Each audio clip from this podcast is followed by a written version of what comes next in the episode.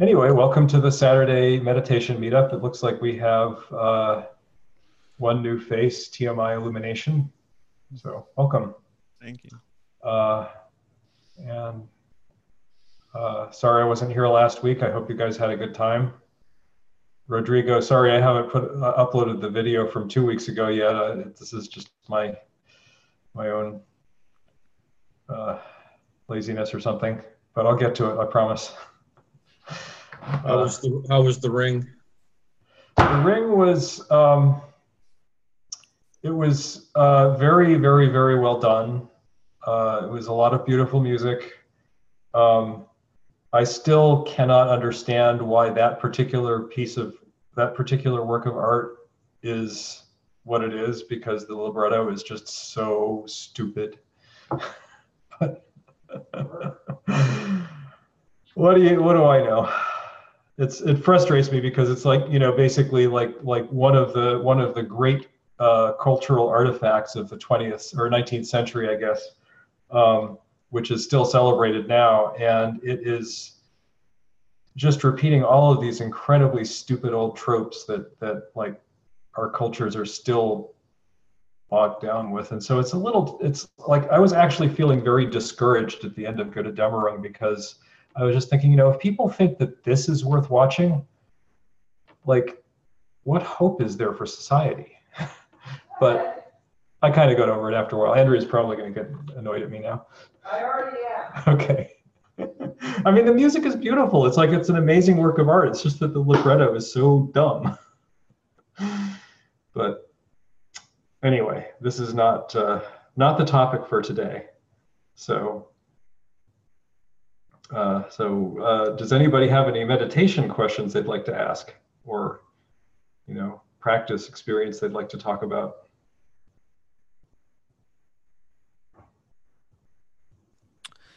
Uh, I have a question. Okay. So, uh, is it is it normal um, to like I've been practicing a lot, like in the last like week or two weeks, and then in the last few days, just feeling like all of a sudden the uh, like the energy is kind of a lot lower, like for mindfulness, like in Hmm. outside of sits and stuff like that. Uh, depends on what you're doing. So uh, you should probably tell us what you're doing. Um, so I'm doing the uh, like an, an hour in the morning for like uh, breath sense uh, sensations at the nose, Mhm. and then I'll do like an hour in the evening. I do like uh, I started doing this nada sound Mhm. uh, meditation, and um, uh, I'm not sure what else, and just reading. So, so when you do the breath meditation, what are you doing?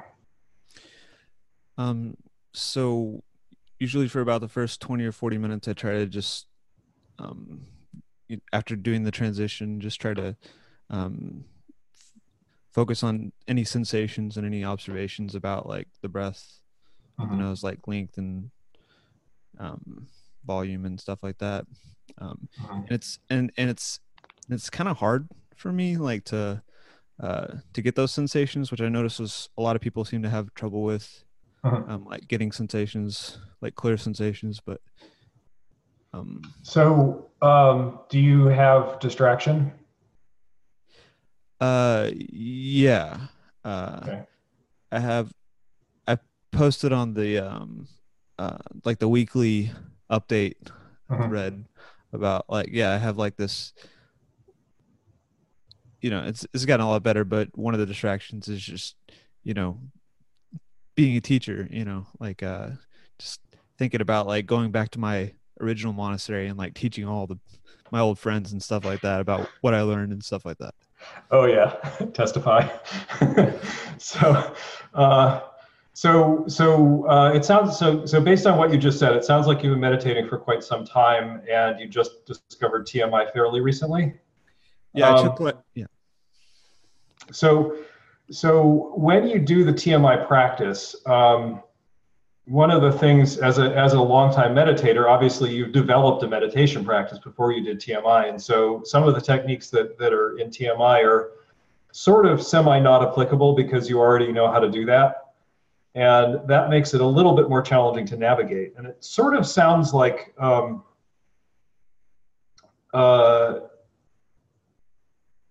you the thing that you need to work on is probably getting um, how shall I put it? Getting oriented into like actually doing the TMI method because the TMI method is really sort of meta. It's not about meditation per se. It's about like you know, okay, I'm meditating. Well, what's happening in my meditation? What's going wrong? What do I do to, to fix it? And uh, if you've been meditating for a long time without TMI, there's a tendency to uh, to do those those things sort of unconsciously, like you're not really you're not really tuned into what you're doing, um, and that can that can be a bit of an obstacle to actually using the technique. Um, so, uh, for example, when you have distraction, um, determining whether it's gross or subtle distraction um, is is important. And then developing a habitual response to it is important. And knowing what your current habitual response to it is important. So for example your current habitual response might be and i'm, I'm i should ask you to tell me but i'm going to just speculate a little bit first and then you can correct me because sometimes it helps to throw up a, a straw man um, so so you might um, you might notice that you're distracted and feel disappointed that you've become distracted. Um, you might uh, be looking for a particular thing and not finding it. You might uh, really just sort of be noticing that you're distracted and, and intend not to be distracted without actually uh, going any further than that. So, so that's kind of what I'm, when I ask, what are you doing? Uh, what I'm asking is about that. Uh, yeah, and and recently in reading the the book more, uh, been trying to think about like what are the intentions behind my distractions. So like, um, because it talks is that is that metacognitive introspective awareness or uh, not, not quite? Well, so there's this whole practice that you can do. It's actually a Shinzen Young practice called do nothing, which I recommend to a lot of people because it is all about that, what you just said. It's all about just sitting there and watching intentions come up and seeing what happens and, and letting them go. Like like basically, so an intention comes up, you know, maybe you start to act on the intention. As you notice the intentions come up, you just let it go. You just drop the intention. You just keep doing that, and more and more intentions come up, and you just keep dropping the intention. It's a great practice. Um, but uh, and and it is an example of metacognitive introspective awareness, right? Because when you're doing this practice, you're aware of what you you, be, you over time become more and more aware of what what intentions are coming up. Uh, so you're you are developing your metacognitive introspective awareness there, but um, depending on what stage you're meditating in, um, what you're trying to develop is different. So like I'm assuming at this point you're probably not in stage two or three because you've been meditating for quite a while, and so you're probably not just like forgetting that you're meditating right? You're not just like sitting on the on the cushion and thinking about lunch. Um, you, you might get distracted about lunch, but you're you know that you're supposed to be on the breath and you're you're returning to the breath. So so you're probably not doing that. So uh, you might be in stage four. And if you're in stage four, then uh, what would be characteristic of that are two things, uh, which are actually related to what you, you brought up at the beginning. So the first thing that happens in stage four is gross distraction. But the other thing that happens in stage four is dullness. Hi. um, and so, uh, so dullness, um, and it's and and it, there tends to be a ping ponging back and forth between these as you practice, right? Because as you're working on stage four, like you get better at, at dealing with gross distraction, and uh, what tends to happen as you get better at dealing gross distra- with gross distraction is awareness tends to collapse, and then you get dull. And then uh, that so so there's that. But but the, actually the thing that could be happening to you is that you might not really be doing the stage four practice. Like you're, you're at stage four but you're not doing the stage four practice. And if that were the case then one of the ways that you can do stage four is to basically just sit there and try to not be distracted and try to keep your attention on the breath. And if you do that, that tends to be kind of exhausting.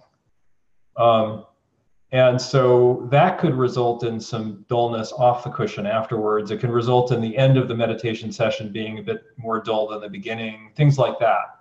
So I don't know if that sounds like it might be what you're doing, but that's one possibility. So you're saying that trying not to be distracting, not not to be distracted, um, it is is that the right thing to do or the No. wrong thing to do it for? That's not Well, Okay, so so read Yeah. so read chapter four again and try to like yeah, because I, I think when I read chapter four, um, yeah, I'm, I I think I listened to the audiobook on that chapter. I I- I think I might have read some stuff on it, but I could definitely Yeah. go back and and and uh, try to try to get that better. So yeah, it's definitely worth rereading. But I'll just point out a couple things to you uh, for dealing with with gross distraction. Um, so if you find yourself like getting into these distraction loops, it sounds sort of like what you were describing, where you're just like imagining like, oh, I'm going to teach this to people. Uh, I, uh, that that's what I used to do a lot too. Um, when you get into that, that's a gross distraction, and and the reason you got there's two reasons you got into that. One is because it's sort of topical, and so you sort of feel like it's okay to be distracted in that particular way. Um, you're like, well, this is about meditation, and I'm meditating, so it's okay to have this distraction. So there's a little bit of you that's like giving yourself permission to be distracted, and so you're not really resisting that. But the other thing is that that distraction started, right? Every distraction starts. There's no distraction that doesn't start because if it didn't start, you wouldn't have it.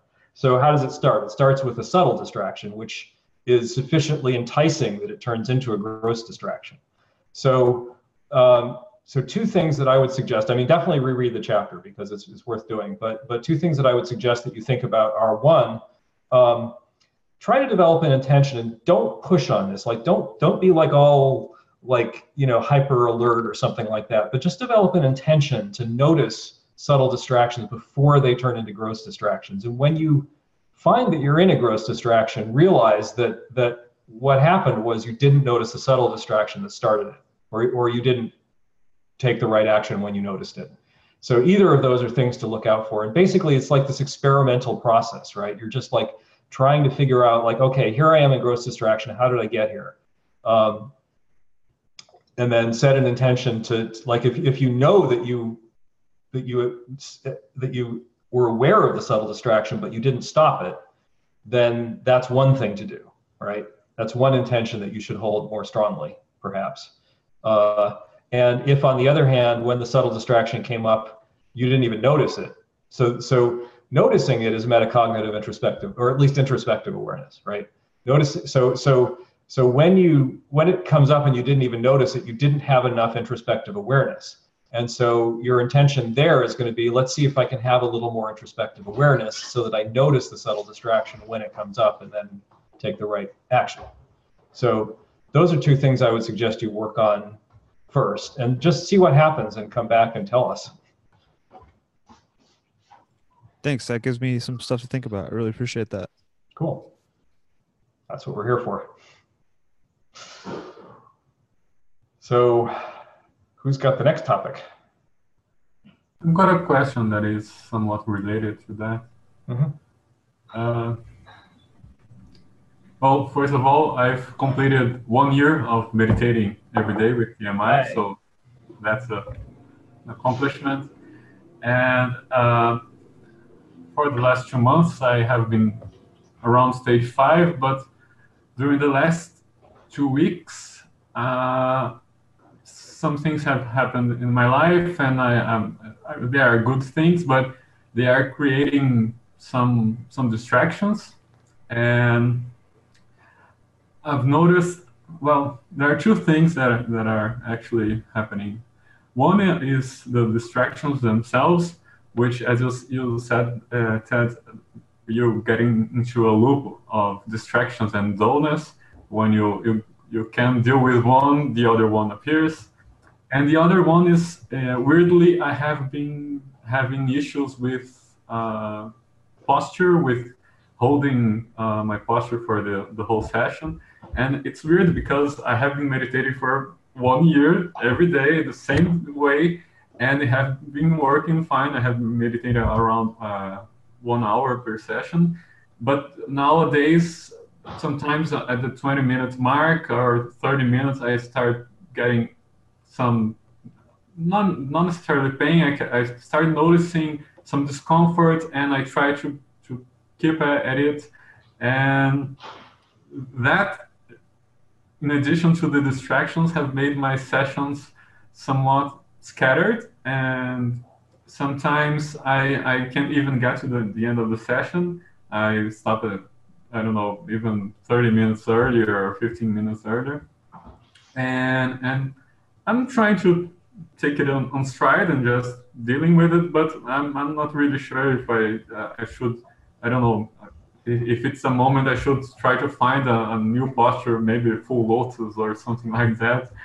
And uh, I guess the distractions themselves will eventually uh, be as with everything. I, I will learn to deal with them, but the posture thing seems to be something that I I need to adjust, and I, I don't really know what to do. So um, First question, has your posture changed? Like, like when you notice that you're experiencing pain, are you in a different posture than your usual posture? Uh, by usual, do you, do you mean by the start of the session or usual? Well, so you used to have this experience that you were getting to stage five and you were sitting through your whole hour or whatever, yeah. and, and, and presumably your posture, either your posture was changing over the course of the session and it wasn't a problem, or yeah. your posture was stable over the course of the session and it wasn't a problem. So yeah, one thing, well, my, my best guess to this moment is that I have been uh, exercising more for the last couple of months, and I have noticed that my posture during daily, daily life is better. Mm-hmm. And I'm, I, I, I thought that maybe my better posture in the daily life led to a worse posture on the, the cushion because I was actually relying on my bad, bad posture. But I'm, I'm not really sure if it, that's the case, but it's one, one possibility. Yeah.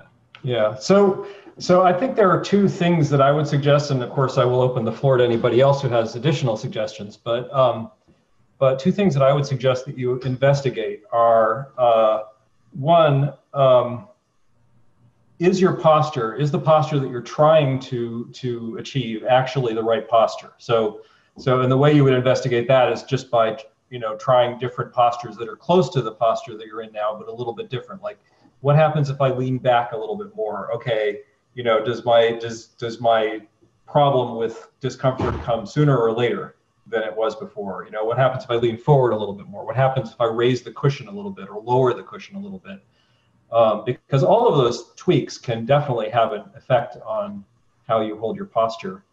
Um, and the other thing is that uh, one of the things that can happen, and the fact that you said that you're experiencing more distraction now could be related to this, is when you um, get into a mode of trying to control something that's happening in meditation, often tension will manifest in the body. And when it does, that turns into sitting pain. And so nothing has changed about your posture. Your posture is just fine, but some muscle in your body is suddenly like for like 15 minutes during the meditation, just like 100% on.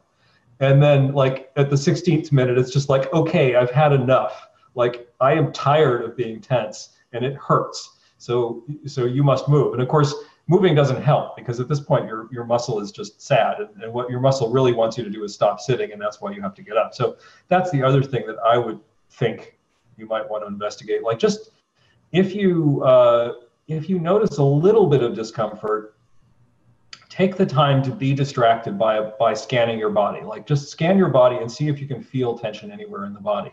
And if you can investigate it. Like why is there tension here? Is the tension stable? Is it like, is it 100% on all the time, or is it just like, did I just notice a quick blip and then it went away as soon as I looked at it? Um, this isn't something I would recommend that you do for the whole rest of your meditation career, but but when you're in this particular point uh, in your practice, I think scanning your body for for tension is a good idea because a lot of times what's going on is actually some kind of purification is coming up, and that purification is manifesting in the body as tension, and uh, once you get through the purification, then that that will stop. Like tension might come up somewhere else, but it won't come up there. Like I used to have like consistently all the time, every single time I sat, a pain in my inner thigh on the right.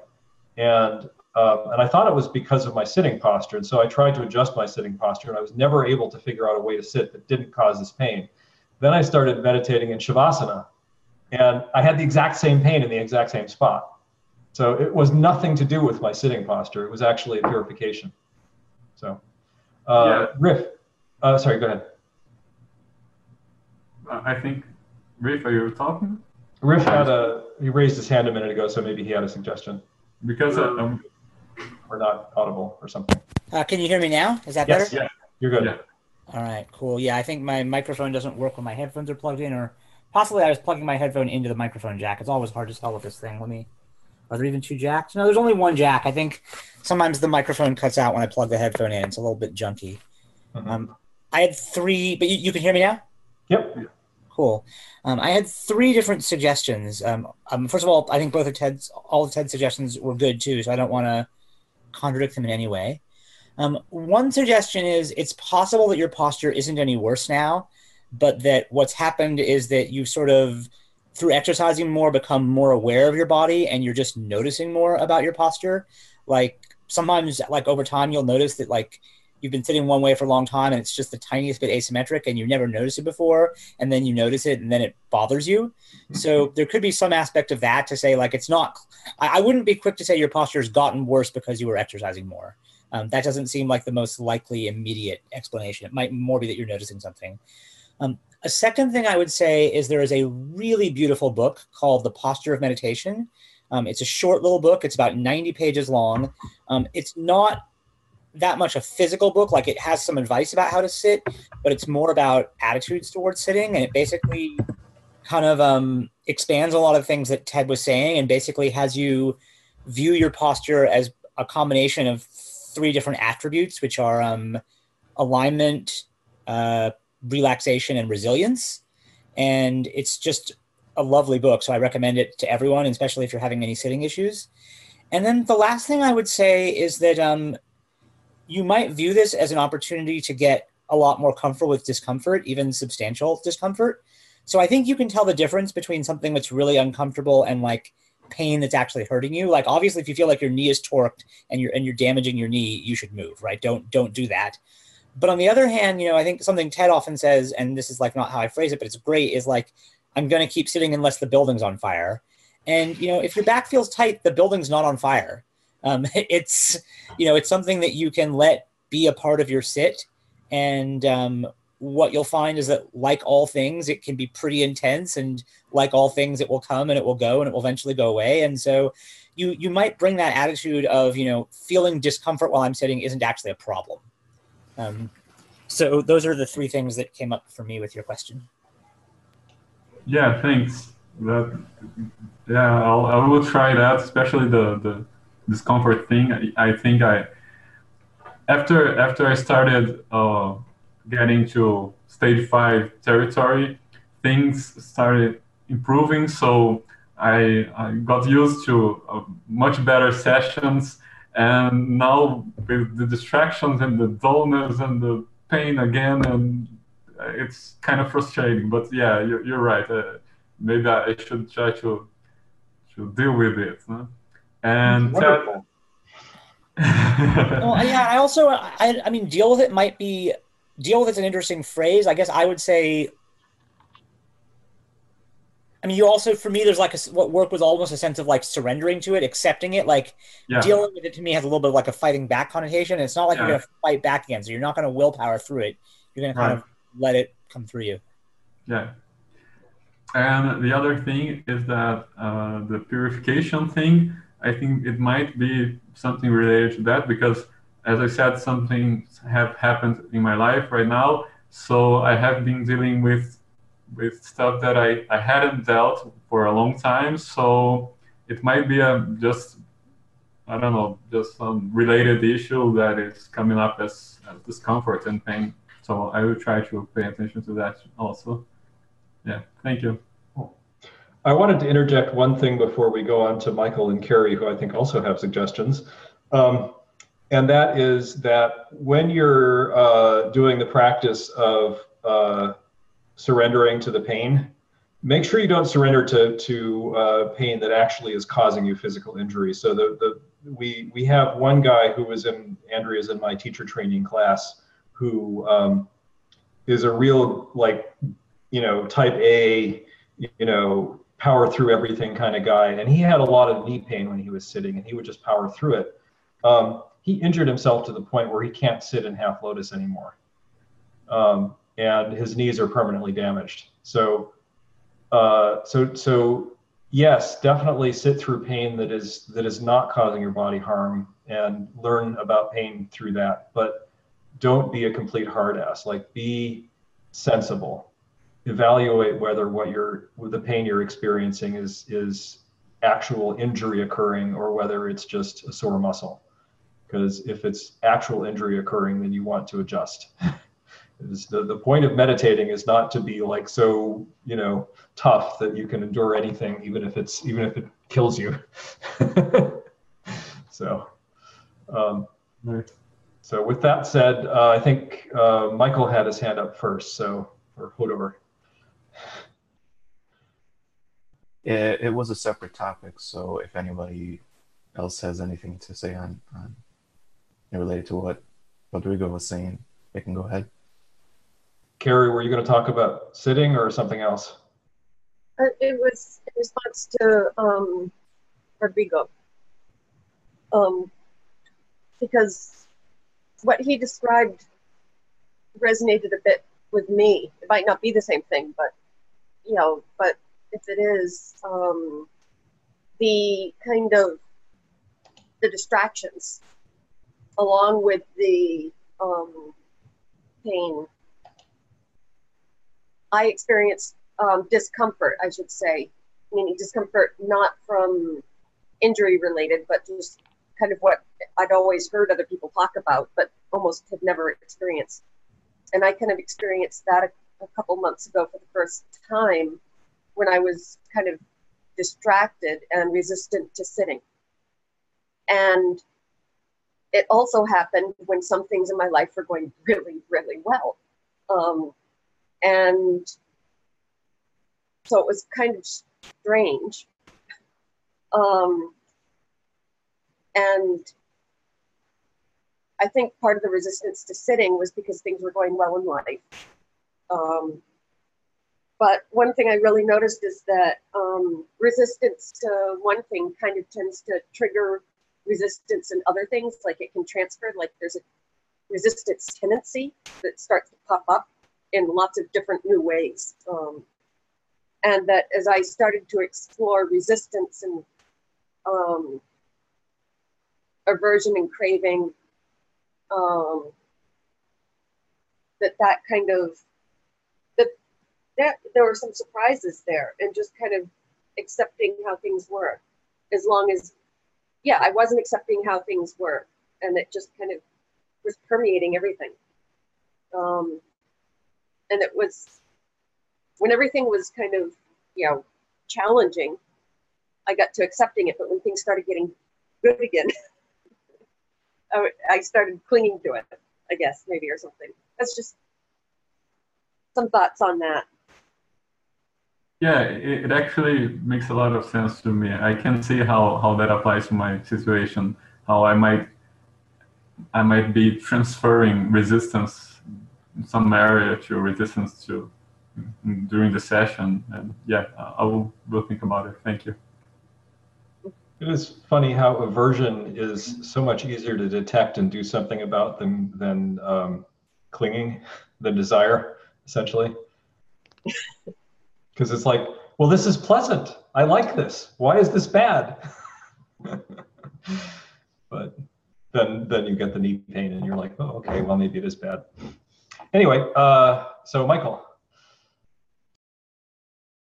Hey, um, yeah, something kind of weird I wanted to talk about, and I'm not sure if anybody has experience with this or heard, heard of this before related to my uh, meditation practice, actually on and off the cushion. Um, I'm having odd kind of visual things going on. Um, and uh, I'm not sure if I should go to the eye doctor yet, or I should, or if this is something that maybe is can be somewhat common. Um, I've kind of been getting this uh, in low, dark and low light situations. I've kind of like have what I feel like more like a enhanced visual acuity to the point where I can really see a lot of like uh, after image, I guess you would you would call it. Um, and it's much more noticeable in lower light and dark situations than it is. But I can I can notice it during like right now in a somewhat sunlit room if I'm if I pay attention. Um, and started a few weeks ago, and it also on the cushion, it kind of manifests as a um, kind of like I'm seeing the, the swirly, cloudy behind the eyelids uh, type experience, and it can it can almost get distracting, um, which is fine because it's, it's similar to what I've read in the book, um, and I can kind of expect that. But off the cushion, there there's kind of like a almost like a like in a dark room there is lighted uh after image i use kind of like a negative after image that i can kind of tell more easy almost to the point where it feels like it's a lighted mask somewhat in front of my visual field which is kind of concerning me because i haven't done too much night driving in the past couple weeks when this started so i don't know if that's going to be an issue. Um, and the other thing is i uh, notice kind of like a little similar to an after image type color of something can kind of creep into my visual field from the my, right eye from the bottom left corner into the middle a little bit and then disappears for a second and it might happen. It's easier to notice in the dark as well. So it might happen every minute or something like that. And i'll just notice it kind of like sneak in and then disappear. And i'm not sure if i'm noticing things that like uh, people have been used to that they get habituated to in their eyes that they uh, don't really notice too much. And then because of the enhanced uh, sensitivity i've developed in meditation uh, i'm starting to notice now as well. Um, and i did have a i remember last year we talked about this briefly but i had an audio nimitta i noticed at some point where it was kind of to some people they would say, "Oh, it's tinnitus," and maybe it is, maybe it's not. But I started to notice it more almost in any situation except very loud ones. So I'm wondering if it's something like that, or should I be more concerned? If you've heard anything like that, um, I spent a few hours yesterday Google researching on Reddit, on Wikipedia. Um, the closest thing that I can that I kind of noticed was similar was um, a meditation practice called Fire Kasana. I think that's what it is. Fire Kasina, yeah. Fire Kasina. And if you know anything about that, um, I might have been accidentally doing that when I was reading in bed for a few weeks, a few weeks ago, because I turned my phone down very, very low, um, to the point where it's very, you know, it was it was so low, barely got off any brightness. So I said, so I can go to sleep better, so I can read without getting too much light into my eyes. So I might have been doing accidental fire kasana, kasina practice for a few hours. So yeah, I'm, I'm just kind of trying to, to grasp what, what's going on, and I can explain it a bit more if, if anybody has anything. So uh, I, it wouldn't surprise me if other people have things to say about this. Um, I can tell you some things that I know about it. Uh, first of all, um, it's never a bad idea to get an eye exam if you haven't had one recently, right? So, so if I you did have one actually about 45 days ago. So it was an Oh. ophthalmologist, and so everything looked good. But this was before. This maybe started three weeks ago. So yeah, I mean, I could go back if it's concerning.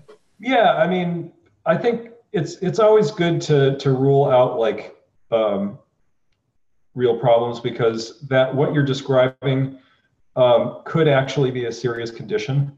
Probably isn't. I wouldn't freak out about it, but um, but if it is that condition, then getting it um, detected faster rather than slower is is quite important. So so I would actually suggest you go and get an eye exam just to be sure.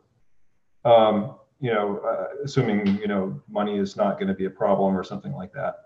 Um, so that said, uh, there are definitely uh, visual artifacts that people can experience. One of the things you can experience is if you start to, um, this usually doesn't happen until until well after stream entry, but uh, but it can happen in principle at any time.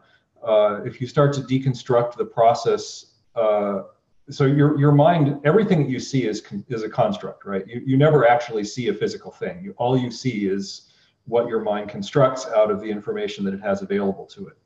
And one of the things that can happen as your meditation practice gets more subtle is that you can start to see the raw data more. Uh, when I say raw data, sense percepts are actually still mental constructs, but uh, they're more raw than what you normally see. So uh, and and you know if you get down into the point of vibrations like like if you look at what's actually going down your optic nerve it's just vibrations. And people when they're meditating can get to the point where they actually experience that as a as a like that's how they're experiencing what's happening which is pretty wacky because at that point you're not seeing anything you're just experiencing vibrations. So um, so one of the things that can happen when you're uh, when this process is occurring is, is that the deconstruction of uh, the formation of mental constructs can be such that you start to notice, uh, like when you're looking at someone's face, you'll stop seeing it as as just a face, and you'll start to notice like visual artifacts, like like your experience of someone's face. It seems like you're seeing this whole big thing, this whole big visual field, but actually, what's going on is that you're you're painting it and the process of painting it produces a stable mental image, but the input is not at all stable. And so you can see it then as kind of this wavery, it can start to become very wavery and pulsy and like like parts of it will be in focus and other parts won't and stuff like that. And that actually is a thing that can happen as a result of meditation practice, which can be quite interesting. You can actually use that as a practice. There's a practice called pure consciousness experience or, or unprovoked happiness that um, basically just goes deeply into that part of the process. Um, and uh, you can also think of it as, as like, like the, the Tibetan, uh, the Gelug has described that as, as uh, Chöchuk, which is where you're actually seeing dependent arising. You're seeing things, uh, you're, you're seeing how things actually are appearing to you, which is, it's kind of cool, but it can be kind of distracting too. So uh, definitely i would i would encourage you to get your eyes checked just because it's like you know if, if it the, the thing that it, very unlikely for someone your age but but it's possible that it could be a, a, a retina detachment in progress. And and i say that specifically because there's a spot in your eye that you know is where the thing always always starts. Um, so it's worth just saying i am having these symptoms. Can you please look and see that these symptoms are not being caused by um, that. um, uh, it's unlikely for someone your age that that would be the case. But you know, the the the one person that I know that this happened to is in his 70s. So very unusual that it would happen to someone your age, and I wouldn't be at all concerned about it. But it's better to check and, and know that it's not what's happening than not check. Um, and then yeah, it, it definitely can happen as as a as a result of your meditation practice as well. So. Do you think that it's it's possible is part of the deconstruction deconstructing your senses a bit. It's you're kind of noticing the i guess you would say like errors or damage in your in your body that you sense the world with. Like yeah yeah. I mean your your your body is imperfect right? Your body is is you know it's awesome but it's it's also it's also like you know there's there's nothing regular about it. It's an organic construct um, and so, yeah, you know, you, you, for example, I'm sure you're aware, I don't know if you've ever done the experiment where you find your blind spot, but you can't see your blind spot. And the reason you can't see your blind spot is not because it's not there in your visual field. It's totally there in your visual field. It's right there all the time. You just don't see it because it's being edited out by the by the dependent arising, you know, forming of mental constructs process. Um, and so, yeah, you can definitely have an experience where where that stops and you actually just see your blind spot. Um, and that can also be true of other imperfections in your retina. Um, or if you you might have like again at your age, I wouldn't expect this to happen, but like I have some floaters, and sometimes I see them and sometimes I don't. So No, I, I, I have floaters. I can see them if I if I notice them enough. Hmm. But my Yeah. my eyes aren't so great anyways. I have a pretty high prescription, Yeah. so uh, you know, it could be some it could be an issue or something like that. So oh, that's probably the smart thing to do is go to the doctor first. Yep, yep. Always better to to eliminate high risk factors before you know, because you know there's a tendency to be like, well, you know, it's probably nothing, and you know it probably is nothing, and so going on that is is usually going to work out just fine. But it's the one time in a million that it, you you really wish that you'd gone because like there's surgery to correct the the retina thing, and and if you have it, you might as well get it corrected. So. Okay. Thank you.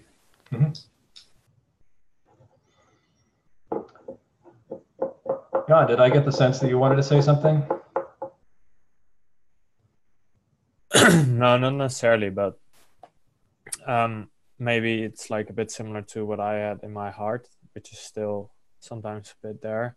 Like sometimes you just notice, y- yeah, you, you just get aware of more subtle things, and um, that can freak you out. But um, often it's nothing, and uh, yeah, it's fine.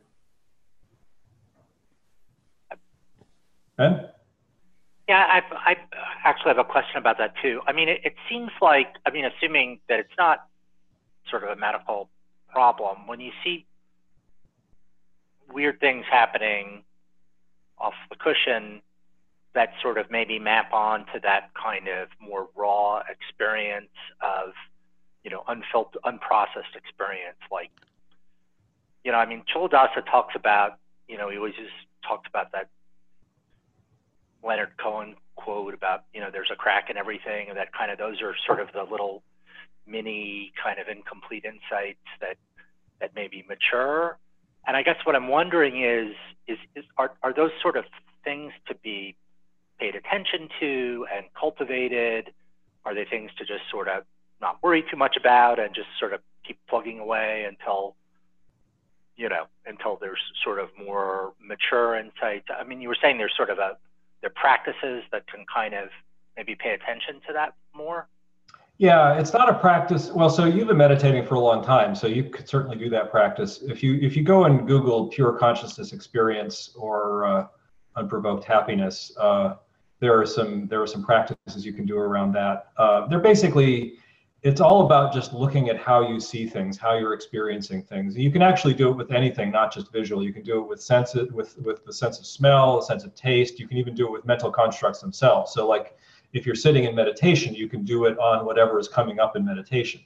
Um, so yeah, it's it is a practice you can do. It's it's a it's a vipassana practice. Uh, it's not really a, a Buddhist vipassana practice. I, I'm not sure actually where it comes from, but it is. I I find it to be a really neat practice to do. Uh, I I sometimes do it when I'm going on a walk or when I'm driving. Um, there is of course the risk that you will you know suddenly pop into this. Uh, like I actually had this happen once when I was skiing. I wasn't even doing the practice, just happened spontaneously. I was skiing down a slope and suddenly I was seeing two visual images at once. And um, and that persisted for about 45 minutes. And it was shortly after I'd finished the Finders Course. And so I was in kind of a fun place. Uh, and I just assumed that it was related to that. And I haven't seen it happen again. So I assume it's, I still assume it's related to that and it's not a brain tumor or something. but, um, but yeah, so so the one thing that's that was interesting about that was that even though I was seeing two two images, even though I was perceiving two images, I was still able to ski just fine. Were the was the image a, a two images in your visual field at the same time, or one type of uh, constructed or imagined image overlaid on top of your current visual field? It seemed like I was seeing the two the image from the left eye and the right eye as two individual images rather than having them be superimposed by the you know con, by the mental construct process. So it was it was kind of cool. It was also kind of weird. Riff, you have your hand up.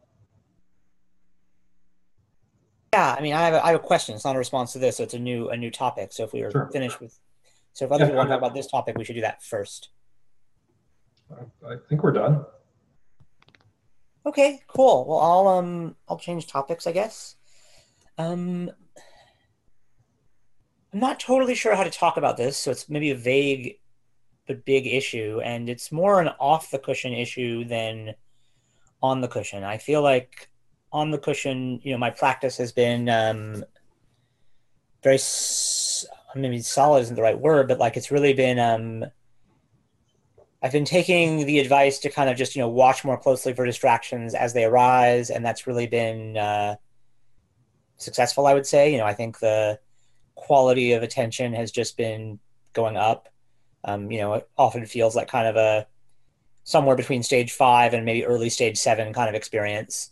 Um, I'll sometimes body scan. I won't feel a lot there, but that's okay. Um, you know, it's no trouble getting through the sit. Um, I guess I'm finding that off the cushion things are getting pretty weird. Um, I um, I guess what I would say is I'm noticing a lot of um, selfing, but in the same way that I've recognized distractions as immediately as they come up on the cushion, I'm sort of recognizing a lot of things immediately as they come up off the cushion. And immediately discarding them is kind of um i mean like to take a Rob Burbea term i guess i would say i'm starting to see a lot of emptiness in everything. And sometimes it feels very freeing but sometimes it just feels like everything is really kind of blah. Like not horrible like i'm not having like a, a lot of despair but more like I had all these like I have I was I'm someone who I have been someone who tends to think a lot in terms of longer term goals and now I see a lot of those long term goals as kind of empty constructs. And for a while I was really kind of um, conceptualizing my career in terms of large scale helping people but now as I look at it more closely it's not obvious to me that I am large scale helping people. That just itself feels like an empty story that I was um, making up. And so then I'm like, oh, well, should I just, you know, quit my job and play solitaire on my computer all day? Like, I, I wouldn't be large scale helping people if I was doing that, but I'm not sure I'm large scale helping anyone right now. That's just a story I was telling myself. Um, so I guess I would say I'm having a lot of um, uncertainty about everything. It is sometimes freeing, but often the best I can say about it is not very unpleasant. You know, it's not it's not terrible, but I'm not like, oh wow, this is what I signed up for to feel kind of men blah about everything. Yep. You know, it's it's it's fine. Um, it's so um, yeah. I guess I just wanted people's thoughts on that, and um, you know, I um I still have enough meditation to meditate. I don't have any problem meditating each day, although I've been hoping to do two sits a day, and most days I only get around to one sit, but it's usually a really solid sit that happens. And Yeah. So um, I would suggest that uh, you may have you may have had a little bit of a, a breakthrough that might not have stood out to you, um, and that's why you're now seeing things as more empty.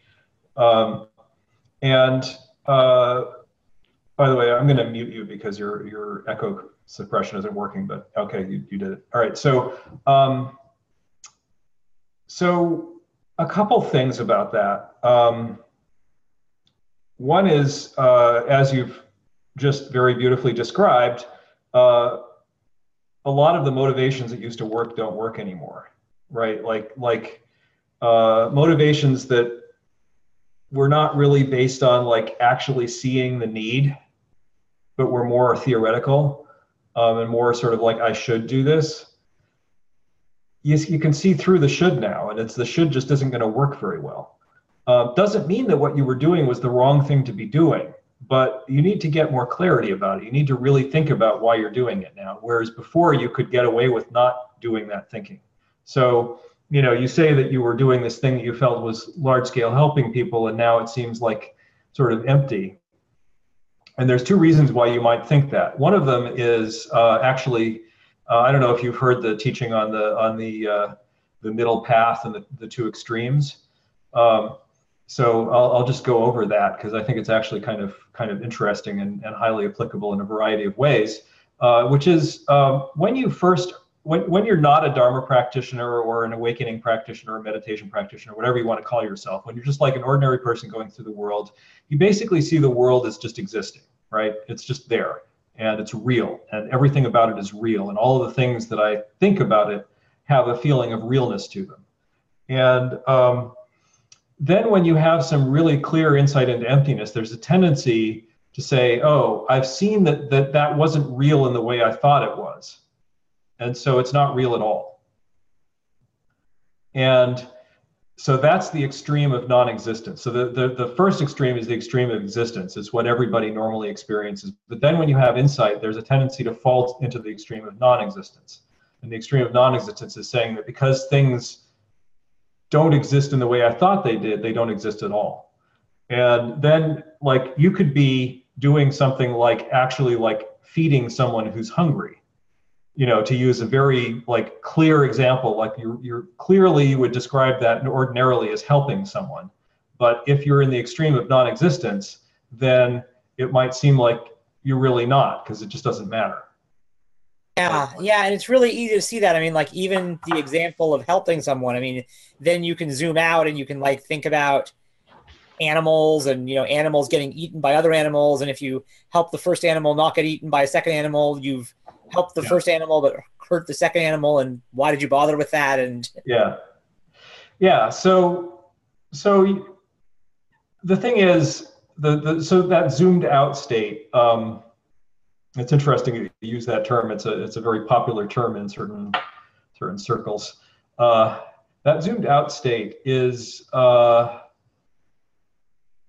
it's a kind of perspective. Um, and it can be helpful. Um, but if you think about like what your life is like when you're not in that zoomed out state and what everybody's life is like who doesn't have access to that zoomed out state because most people don't right? Um, they're experiencing suffering right? They're really experiencing it. I mean it's not for them, it's not an illusion. Like they're really experiencing pain and it really hurts and it is really unpleasant and it is real for them. Um, and yes, you can you can zoom out and from that perspective, it's sort of that pain is empty. You can see that it's a construct. You can see that it's not a real thing, but it doesn't make it any less real for them. And so um, so one of the things when you get into this sort of sort of extreme of non-existence is to just like touch base with sort of you know where everybody else is. Um, and you know of course you can see that that they're also a construct and that, that your experience of them is a construct and that your experience of their suffering is a construct. But um, but you can also see their suffering and so this is what, you know, in, in, in Buddhism, they call the two truths. There's the, the ultimate truth and the, the, decept, the, the, the, the dependent truth, the deceptive truth. The deceptive truth is deceptive because for most of us, it deceives us completely. And the ultimate truth is when we see through it and we can see what where it's coming from. But nevertheless, when somebody is experiencing suffering, they're suffering. And uh, and you know, if you look back on your own life, I'm sure you can find plenty of instances of suffering right? Like, and, and they really felt like suffering to you. They weren't not suffering somehow. And it doesn't, it's not, it wasn't okay because, because they're empty or something like that, right? That's not what emptiness is. So emptiness is just the, the reason that they're, that they are the way they are is because of my relationship to them and not because they're that way from their own side. And so the reason that someone is suffering is because of their relationship to the suffering, not because suffering is inherently suffering, but it's still suffering for them. And I don't know if, like, I'm actually, as I say this, I'm not sure that it's actually helping. To some extent, you need to get in touch with it experientially.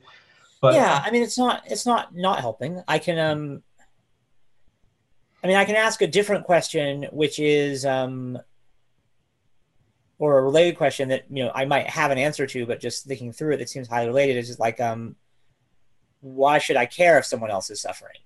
Like, Mhm. yes, they're experiencing suffering, and now I would ask, well, why does that matter if they're experiencing suffering? Why is Right. it why is it worth helping Yeah. with their suffering at all? Yeah. And I think you know one answer I might have is because you know that's a way to make myself feel good, like I'm doing the right thing. But then if you start to perceive that itself as being empty, then you're a little circular on it. So um, Right. Yeah. If you if you ask Culadasa about this, he'll probably explain it in terms of the difference between third path and fourth path. Um, which doesn't help me at zeroth path. So well, uh, actually, I I would suggest that you're probably not at zeroth path anymore, um, based on what you're describing. But uh, we can set that aside, and you can we can talk about it again in six months and see see, see how you feel about it.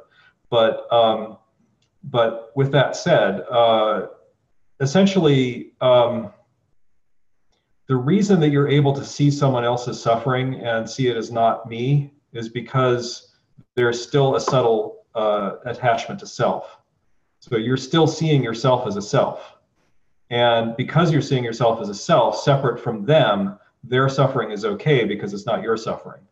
And that's actually, um, there's a further insight that, that, that you would have to have to release that.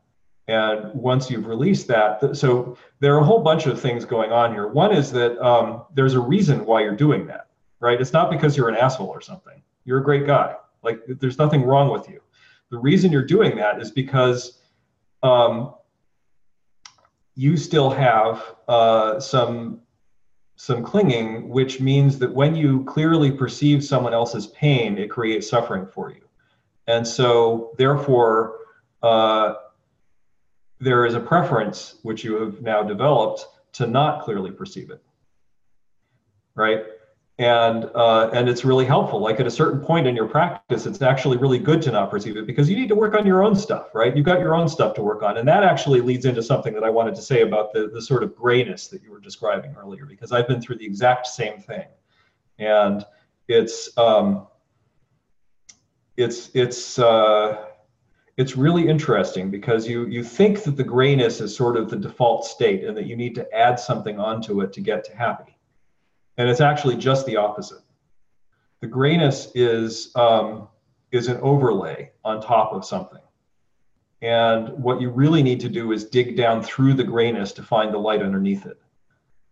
Um, and so i can give you some theoretical models for how to think about the grayness, which may or may not be in any way accurate. Uh, for me, the, yeah, for me, the way it seems to be is that I have so so when you were in that like pre whatever mode of uh, you know experiencing things as as having like uh, some kind of ultimate reality, experiencing like you know your job as having some kind of ultimate reality, experiencing food as having some kind of ultimate reality. Um, you had a couple things that were working to keep your body fed and alive and breathing. Um, and so desire and aversion are both things that keep your body fed and alive and breathing, right? They're not, they're, they're functional. They work. They keep you alive. They keep the organism going. They allow the organism to reproduce. Um, and when those drop, um, then a lot of stuff just starts to seem pointless because you still have all the conditioning that you had before they dropped right? You still have all of the ideas that you had before they dropped. And some of the ideas that you had before they dropped were actually countervailing ideas that were doing things like, for example, so, you know, you, you, you know the concept of a workaholic, right? I mean, I don't know if you have ever been a workaholic or not, but but um, but if you have, then you probably know the experience of like recognizing that you're working too hard and that you need to stop. And so now you, what will happen over time is one of two things. Either you won't do that because you're too guilty and you hate yourself and you know whatever or you'll recognize that it's something you need to do. And so you'll start to develop an additional set of conditioning that allows you to back off from the workaholic state and rest. And so now imagine what happens when all of the stuff that was making you so driven drops. All of that conditioning is still there. All of that conditioning that's saying back off don't work so hard and now it's in charge because it's still strong because you're not seeing it because it's sort of invisible. So part of what you need to do is actually actually start seeing it and noticing it. And so uh, one of the things that i did when i was going through this is just um, i just and this was just a conjecture right? I just developed this conjecture that the grayness is not the default state. So whenever i am experiencing grayness um, that's actually conditioning being triggered. And so I'm going to start to notice the grayness. And when I notice the grayness, I am going to dig down under it and see what's going on. Like I'm going to see if I can understand what's. And of course, the reality is you don't, right? You don't. You're you're never really going to actually know what the grayness is. But the the intention to dig into it tends to create a process in the unconscious mind which at least temporarily pushes it away or or you know clears it away. Uh, and then of course it comes back again. And then so th- it's important that you learn how to notice it because then you you do this you know this process. And so you're developing a metacognitive introspective awareness about grayness. And then when that becomes a habit then the grayness tends to get pushed away automatically.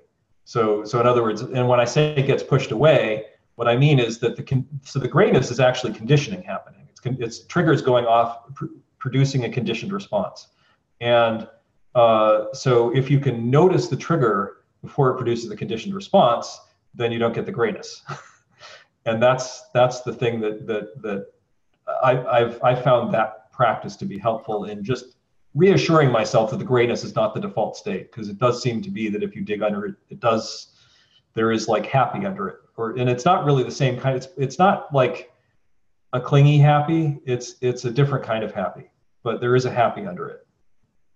All right so one suggestion is to investigate the grayness. That sounds like something i can work with. Mm-hmm. in terms of my meditation practice do you think this is a time to kind of increase the amount of sitting time or just not worry about it very much or? Um i so you this is something that you you you I mean you you you actually touched on this a little bit um, that you're you aspire to sit twice a day but you're only sitting once a day. Well why is that? It's Most because days. your motivation right but it's because it's because you don't see it as necessary to sit twice a day right? Um, there's some the so yeah, and also I still and also I still get distracted by other things. Like you know, sure. I sometimes go to bed thinking I'll meditate first thing in the morning when I wake up before work, but then I get up and I'm like I'm going to check my email for a while, and I kind of do that. There's not time for right. work, and I do it after right. work. But why did you check your email instead of meditating? It's because meditating didn't seem necessary. That's fair. Compared to previous times, it doesn't feel as essential. This is, but this is not a criticism. I'm just uh, this is yeah. seriously. You're just looking at what's happening. It's there's no need to say this is bad or this is good. This is just what's happening. And so what's happening is that for whatever reason, and it might literally just be triggering conditioning being triggered, right? You have conditioning to check your email in the morning that currently is more powerful than the conditioning to sit and meditate. And so you sit, and I, I, I, know this because I've had this exact same experience. This is nothing, nothing you're saying is in any way unfamiliar to me. Um, the experience of getting up in the morning and doing something other than what I sort of have on my agenda is the right thing to do. Um, and the reason you do it is because whatever it is, like, you know, checking Reddit to see if somebody needs meditation advice. Well, that's like incredibly rewarding for me. I love giving meditation advice. I don't know, that's probably a total mystery that you would never guess that, but um, but uh, so you know whatever the reason is there's some reason why that seems more necessary than meditating. And it's not necessarily wrong. But the thing to do is just ask the question is it is it correct? Should i be meditating more? And then see what happens. Just have that question as an ongoing thing. Like like what would happen if i meditated more? You know there are some days when you do meditate more. What happens when you meditate more is it better or is it worse or is it the same just just the the thing is when you're being motivated now it's going to have to be motivated on that kind of stuff yeah, it's usually better when I meditate more. But, um, right. So so then if it if it's usually better when you meditate more, then now uh, you probably what you need to be doing is just whenever you notice that, notice that you noticed it and reinforce it. Yeah. And allow that knowledge to precipitate down through your whole mental system. And at some point, what you will likely experience is it precipitating back up in the form of you meditating twice a day more often. All right. But but you're not going to be able to just, you know, I should meditate twice a day and have that happen. It's just not going to. Okay. Thank you. I'll work with those ideas and see what I get. Thank you. Cool. Yep. Now, uh, I don't, I sort of think Jan's hand came up first, but does anybody else want to talk more about this topic? Yeah, I want to comment on Riff's. Okay. Uh, two things. One is related to what Ed was talking about the the absolute and the relative. The I don't, don't remember the word he used, but um, I think that when when you see the emptiness of some motivations, uh, we actually have two I don't know two premises, two suppositions. One is that those things are real, and the second one is that we need to have real motivations to do things. And when all of a sudden uh, those things stop being real, we still are attached to the idea that we need real things to do things, real motivation to do things. So we, we start looking for them. O- Okay, so where are the real motivations? Where can I find them? Because the old ones do, doesn't serve me anymore. So I think there there is that might be a, a point. I don't know, maybe fourth path, when the the snake bites its own tail. You know that that image, and when emptiness applies to itself. Okay, but I don't need real motivation to do things. At, at least not real in the old sense. They are real in some sense, but I don't need the, the old motivations. I can do things even if they seem pointless. Uh, they, the, the, the point of things, the point of things are not the same as before, but for some time we, we keep looking for them as if they were. And the second thing I wanted to, co- to comment is Rob, uh, Rob Burbea. I don't know how to pronounce his name. He actually, he actually has. Uh, I don't know when he started doing this, but he started uh, discussing soul making. I, I don't know if you, you have seen that. And uh, he is very well known for the emptiness teaching, but now he is exploring something related to what his, he calls uh, imaginal work.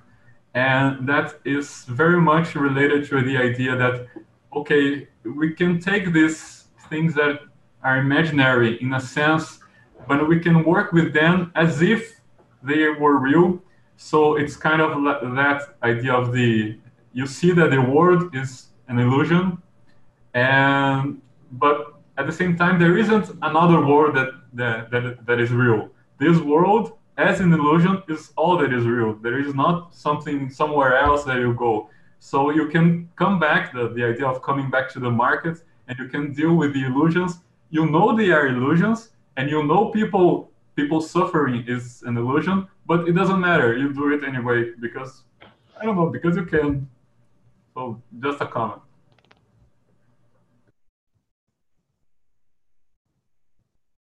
Yeah, thank you. That's really interesting advice that I'll think through. Um, I have been reading um, Rob's Burbea's uh, Seeing That Frees book, and that's certainly been pretty interesting. I've seen some of the imaginal stuff online, but haven't really looked through it. So I might check into it at some point. Thank you. Yeah, thanks for pointing that out. Uh, so Ken, did you want to talk on this topic or do you have a new topic? Uh, mine kind of segues, but uh, I think Jan had actually beat me to the buzzer if he had something pertinent to this conversation to jump in. Um, I had like a bit of like uh, for the conversation, but also um, a new topic. Um, but maybe for the con- conversation, isn't it maybe smart that Riff uh, starts doing vipassana meditation then more um, for integrating like these kind of insights? I'm not sure if you agree on that, Ted. Uh, I really don't have an opinion. um, I mean, I think, uh, you know, when I sort of had a similar thing happen to me, um, I started doing a lot of, of uh, introspection. Um, I don't know that I would describe it as vipassana practice particularly. It was more just looking to see what's there. Um, and so, you know, so vipassana practice is generally about having insight. And the problem, so, you know, what Riff is describing, I mean, he th- he just described himself as being at uh, zeroth path, which usually if somebody is having experiences that he's describing and they describe themselves as being at zeroth path, it's because they didn't have some like really powerful fruition. And so there isn't like a thing to repeat because normally what you want to do is repeat the fruition, right? That's what Culadasa would, would probably say about this. But if you don't have a fruition to point to and say, well, that was what happened, then you can't do that. So to some extent, he kind of has to just keep doing what he was doing, and, and that seems to have had some, some very beneficial effect. So therefore, uh, continuing to do that would be fine. But I mean, you know, I, I, I wouldn't say you're wrong. I just, you know, that's, I don't really know. Yeah, I was certainly expecting some big aha insight at some point. I mean, I've definitely had a ton of little aha moments along the way, but it really feels like everything's been much more is and has been and continues to be much more gradual. It's just a gradual process of change for me so far. Yeah. And you know, that said, like I've also never gotten into, you know, what are normally considered very high stages of like TMI. Like I think I've had some moments of seven, but I've never been in a jhana. I've never been in stages eight through ten. I've never had my senses disappear. You know, I've meditated every day now for um yeah, I mean I've done more than 45 minutes every day for coming up on a year and a half, so it's been very consistent. And you know, the effects on like my life off and certainly the meditation has gotten much more focused and concentrated and energetic, like that's happened. Um, you know, the effects in the rest of my life have been extremely profound. Um, you know, it's just enormous change. I, I Yeah. feel like I'm not the same person, but you know, I don't feel like I've kind of gone all the way through the stages and had, as you would say, like an intense fruition. That certainly has not happened for me. Yeah. Well, it doesn't happen to everybody. I mean, the, the experience that I had, um, you know, some has some of the qualities of a, of a fruition. I really felt like there was a before and after, but but even for me, it wasn't. Um, it wasn't the way that, that other people have described their their TMI fruitions, and I wasn't doing TMI practice when I had my my whatever it was. Um, so yeah, and what Rodrigo said is exactly right. Yeah, it, it, it, it does seem to be the case, and we've we've you know I know quite a few people for whom this has happened, and in fact, it's interesting. So um, so one of the people in my in my meditation class um, had like a really profound like you know knock your socks off fruition um, that resulted in stream entry for him, and his wife never had any experience like that at all. She's a practitioner in a different. She does Goenka. She's not a TMI person. She's not. She actually this guy was doing TMI plus. Uh, uh, what do you call it? Uh, progressive insight. Um, and so her experience was totally different than his. And yet, when they compare notes about what it's like afterwards, their experiences are essentially the same. So, so there's a tendency for people to uh, sort of valorize uh, powerful fruition experiences, but they just don't happen for everybody. Everybody's path is a little different. Some people have really intense fruition experiences, some people don't. So, you know, uh, with that said, I mean, it's it's not, you know, it's not super important um, how it happens, and and, And, I, and, I don't, and I don't feel concerned about that. So that's right, exactly, yeah. And, and why would you? I mean, there's uh, whatever is happening is what's happening. so, and and and you know, the only reason to put a label on it actually is because it it, it informs what practices you might do. Um, and we've just talked about some practices that you might do, so I think we're already on the right page there. So there's really no need to dig any deeper than that. Uh, so I think Ken had his hand up. Yeah. Um, can can you hear me okay on the mic here? Yep, yep, yep, Okay. fine. Yeah. So so I kind of had something that follows on what Riff said, but I wanted to talk about something related to that. I guess the the segue comment is that I've had sort of similar experience in my life, which I'll which I can talk about a bit more after this, but I think there's a combination of, you talk about letting go.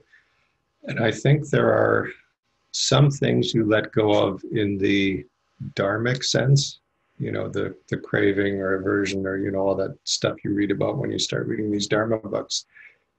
But I think just in life in general, when you're a kid or a teenager or whatever, you pick up a lot of beliefs and you're told a lot of things and you're given a lot of shoulds and you need to be and this is how you're supposed to act and yada yada. And as you get older and different things happen to you, you realize that some of those things are just complete bullshit and don't apply or never should have applied in the first place. And, you know, at some point, you know, a lot of people realize these things without necessarily having a, a dharmic kind of path insight.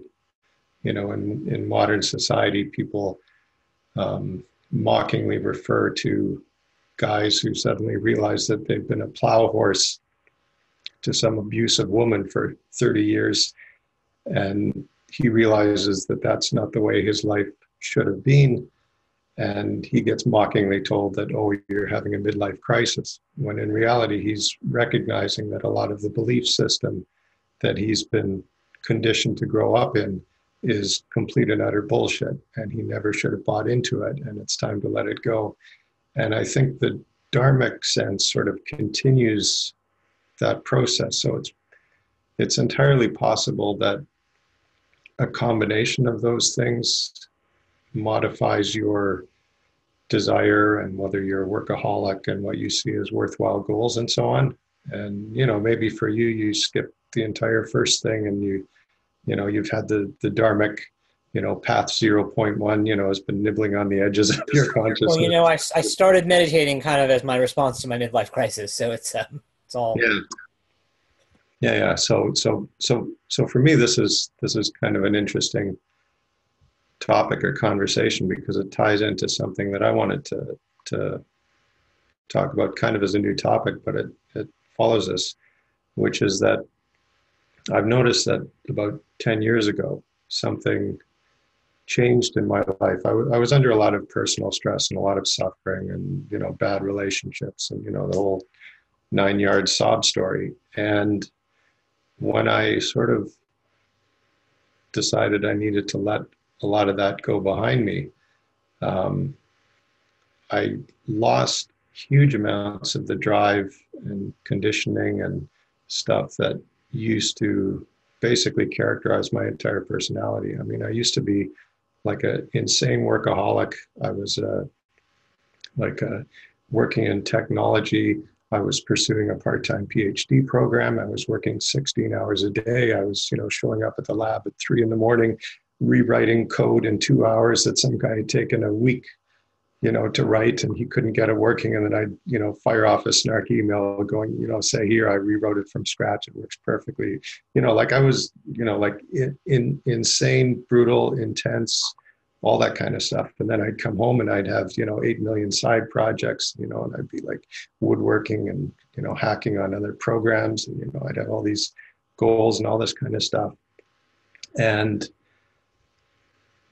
then a lot of that just changed. And some of it, I think, was related to, um, you know, kind of letting go a lot of the, the pedestrian, you know, selfing type constructs of you know yeah this is what you're supposed to be doing and this is who you're supposed to be doing it for and you're supposed to be pleasing your parents and you're supposed to be pleasing your wife and you know you're supposed to be doing this for your kids and blah blah blah blah blah but the thing that in my case i've kind of been wondering about and is more germane to this forum is that about 10 years ago i had this experience around the same time that i noticed this drive dropping off that I was sitting on a park bench by the beach.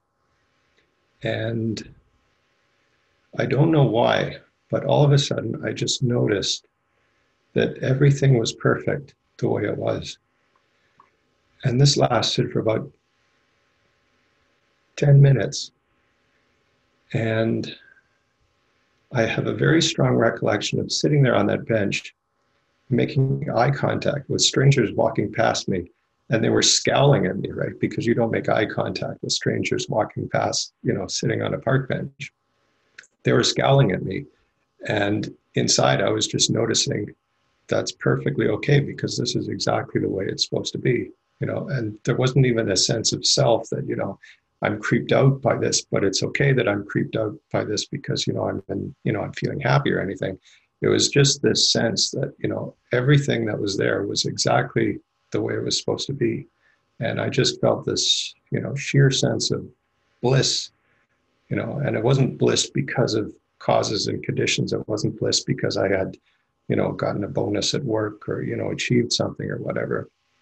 It was it was something really transcendent of that. And at the time i really didn't know what to make of it. I didn't you know I can see Ted kind of smiling in the background, and maybe his Dharma spidey senses are tingling at this.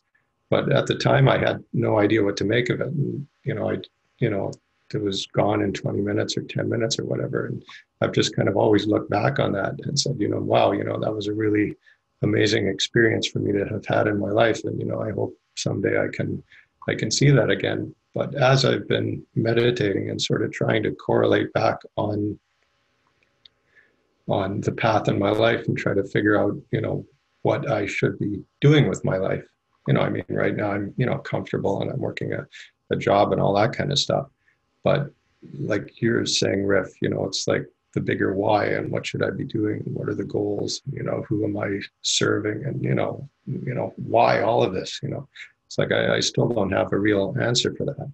But I'm wondering if that, you know, if that 10 minutes was related to you know letting go of some of this you know some of this uh, you know goal setting or conditioning you know because like after that happened you know like i i went on this minimalism kick and i decluttered and i realized you know so many of the hobbies i had you know i had were you know shit i was doing because you know i thought it would make my father happy or you know this or that you know it's ridiculous you know the age of fucking 36 or whatever but uh uh, you know, so I'm, I don't know, it, it was an interesting experience. And I was wondering if anybody had, I don't know, confirmation that that was some kind of dharmic thing and that it made sense that that would trigger that kind of release of goals or, I don't know, floor's open. So I can put a label on that if you want. That's what you described is basically a realization of a very, very clear, vivid realization of suchness. Right? Suchness being just like things are precisely as they are, and that's fine. Because that's like the fundamental, like, like in order to let go of clinging and aversion, um, you have to see that things are exactly as they are. And you know, clinging and aversion are all about like like how things ought to be and just being having that period that experience of like 20 minutes of just just seeing things being okay as they are that's like that's huge i mean that's that's so so uh, so, so, so I mean, I and and again, I'll kind of reply with the same thing Riff said. Like, I don't think that was any kind of path event or something because over the last ten years, I've still continued to be a real son of a bitch and had you know all kinds of personal you know ego bruising episodes and you know all, all that kind of nonsense too. Yeah so so i mean i guess maybe it's worth talking about this a little bit more uh, in terms of the the you know so when you have a path attainment what's happened is that i mean and this is this is just a model this is not the truth just a model um, but what's happened is that uh, there's been a realignment in your unconscious mind. So if you think about your mind as being like, you know, there's what I experience up here at the top, and then there's like all kinds of stuff going on underneath that that's actually kind of producing this experience, um, and also doing stuff that isn't part of the experience directly, but it's just like maintenance, um, or you know, exploration or whatever. Um, when you have some kind of powerful insight, especially when it happens in consciousness, um, so Culadasa describes, and I think it's a useful a useful way of thinking about it. Consciousness is basically the the central communication point for the unconscious mind. So So you at the at the layer of consciousness, that's like the communication bus in a sense. Mhm. And so uh, when you have some kind of profound realization at that layer, the whole mind sees it. All the unconscious parts of the mind see it and readjust based on that. So what you experienced was a very clear, and then by the way, the experience you had was probably welling up out of some part of your unconscious mind, right? But uh, but that experience welled up out of some part of your unconscious mind, and there you were experiencing suchness, and it was this amazing thing, which you remember 10 years later very clearly because it was amazing. Um, and of course, it was amazing. And so what happened is that there was a readjustment that occurred, and it wasn't a complete readjustment. Like you didn't attain full enlightenment in that moment, right? Obviously, otherwise, you the other things you described happening afterwards wouldn't have happened. But nevertheless, there was a realignment. Things changed. Your priorities changed quite a bit and then um, and then after that, uh, a your life got sounds like better, uh, and b uh, you at some point developed an interest in meditation practice because you wanted to see if you could find something related to that. I'm guessing. Um, I'm, I'm just putting words in your mouth, so maybe I'm wrong. But but basically, the, the point of this is that that like how that realignment occurs really depends on a lot of things. Uh, one way that it can occur is very gradually. You have like these sort of uh, these these little realizations, and over time they they build up and transform, and, and the realignment occurs in the unconscious mind because of relatively small things that appeared in consciousness. Another way it can happen is something really big appears in consciousness, like what you just described, and that causes a realignment down below. Um, and so, you know, if you look at like, uh, you know, Eckhart Tolle's story, I mean, he had a very, uh, very powerful experience when he was in a moment of despair that, that completely rewrote like how his mind was was relating to the world. Um, and then he had two years on a park bench where he integrated that. So, so the the um, the the realignment in the unconscious mind doesn't necessarily produce an immediate transition to fourth path but it gets you started. And then uh, the practice that you do after that is, and it, that's what, when we talk about integration, that's what we're talking about. It's just like, you know, okay, some stuff came up and I see it and I see it clearly. And now there's a new, there's maybe a smaller realignment in the unconscious mind that accounts for whatever it was that came up. And so over time, you'll see a gradual progression from like the first moment of realignment to something deeper. And at some point you may even start to have the experience that wow that that experience of suchness that i had 10 years ago you know at the time it seemed like a profound contrast with what i was experiencing before. But now when i look back at it it actually seems very similar to what i experience all the time now. Um, you may not be at that point yet but that's a thing that can happen. Um, you know that's like i had an experience during retreat with Culadasa three or four or five years ago i can't remember exactly where I experienced uh, a sort of profound tranquility. Um, and then that went away after about 20 minutes. it was not the same experience as you described, but it was it was quite cool. Um, and uh, actually, in a sense, you could say it was the same experience because things were okay, right? Like everything was okay, but it, it I was alone, so I didn't get the experience of the people. Um, but uh, then when I look back on on that now, it doesn't seem that that different than what my mind is like all the time now. But at the time, it was like, wow, this is amazing. So that's the process. It's like this this this process over time that you know you have these things happen in unconscious mind or in meditation, like especially when your meditation is really, you know, good.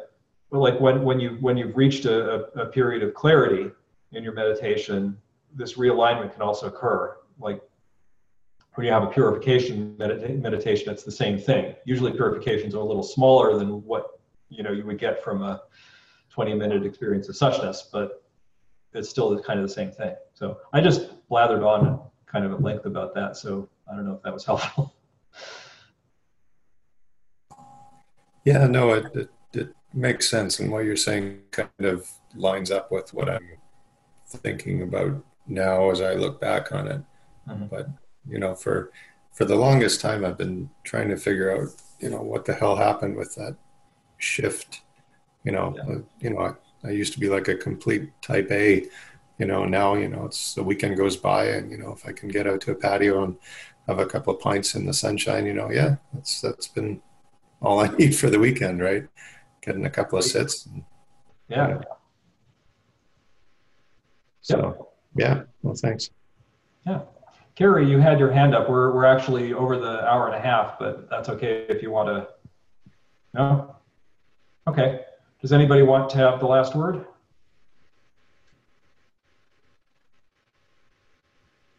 Well, I will take that silence as uh, uh, agreement that we're done. So it was great talking to you all, and hopefully I'll see uh, some of you next weekend. And uh, I really will try and get the audio up this time in the video. All right. See ya. Okay, thanks all. Bye. Bye, thanks. Ciao.